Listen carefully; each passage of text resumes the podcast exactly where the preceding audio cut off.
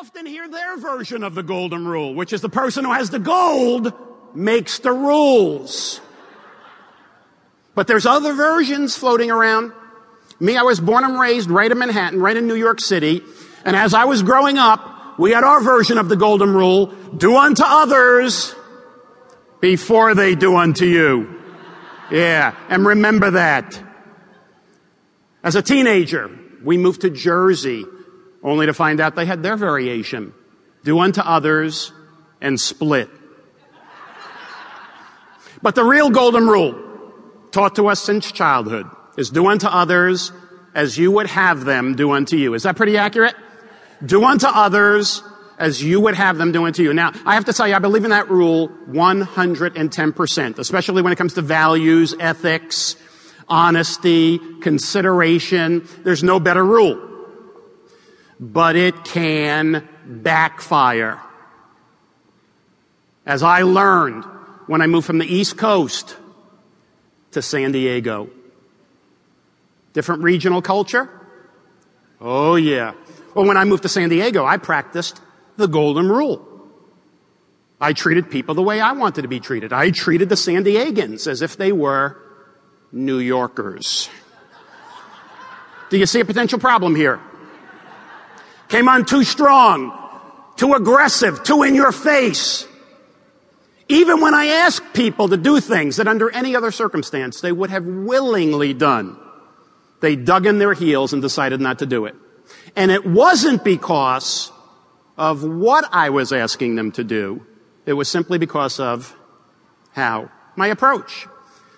And it was then that I realized that I had to practice that age old saying, when in Rome, do as the Romans. So that's when I started developing this concept that I call the platinum rule. The platinum rule is simply a little twist on the golden rule. Platinum rule, very simply stated, is do unto others as they want to be done unto. It's the New York version, but you get the point. Do unto others as they would have you do unto them. Treat people the way they want to be treated. In other words, talk to people in ways that make it easy for them to listen manage and lead people in ways that internally motivate them to want to follow. So, what I want to do today is share with you a concept I know every single person in this room, everybody in this room, has been exposed to this concept at least one time. Some of you, several times. But how many of you, second, third time, through a book or a movie, heard or saw things the second or third time through that you totally missed first or second time. Has that ever happened to anybody? Same thing this morning. I honestly do not care how many times you've been exposed to this concept, how many times you've heard it, even if you've heard it from me before. I guarantee you by the time I'm finished, by the time you leave this room, you will hear some new ideas, some new concepts, some new skills, some new techniques that will help you connect with people quicker, deeper, and longer lasting.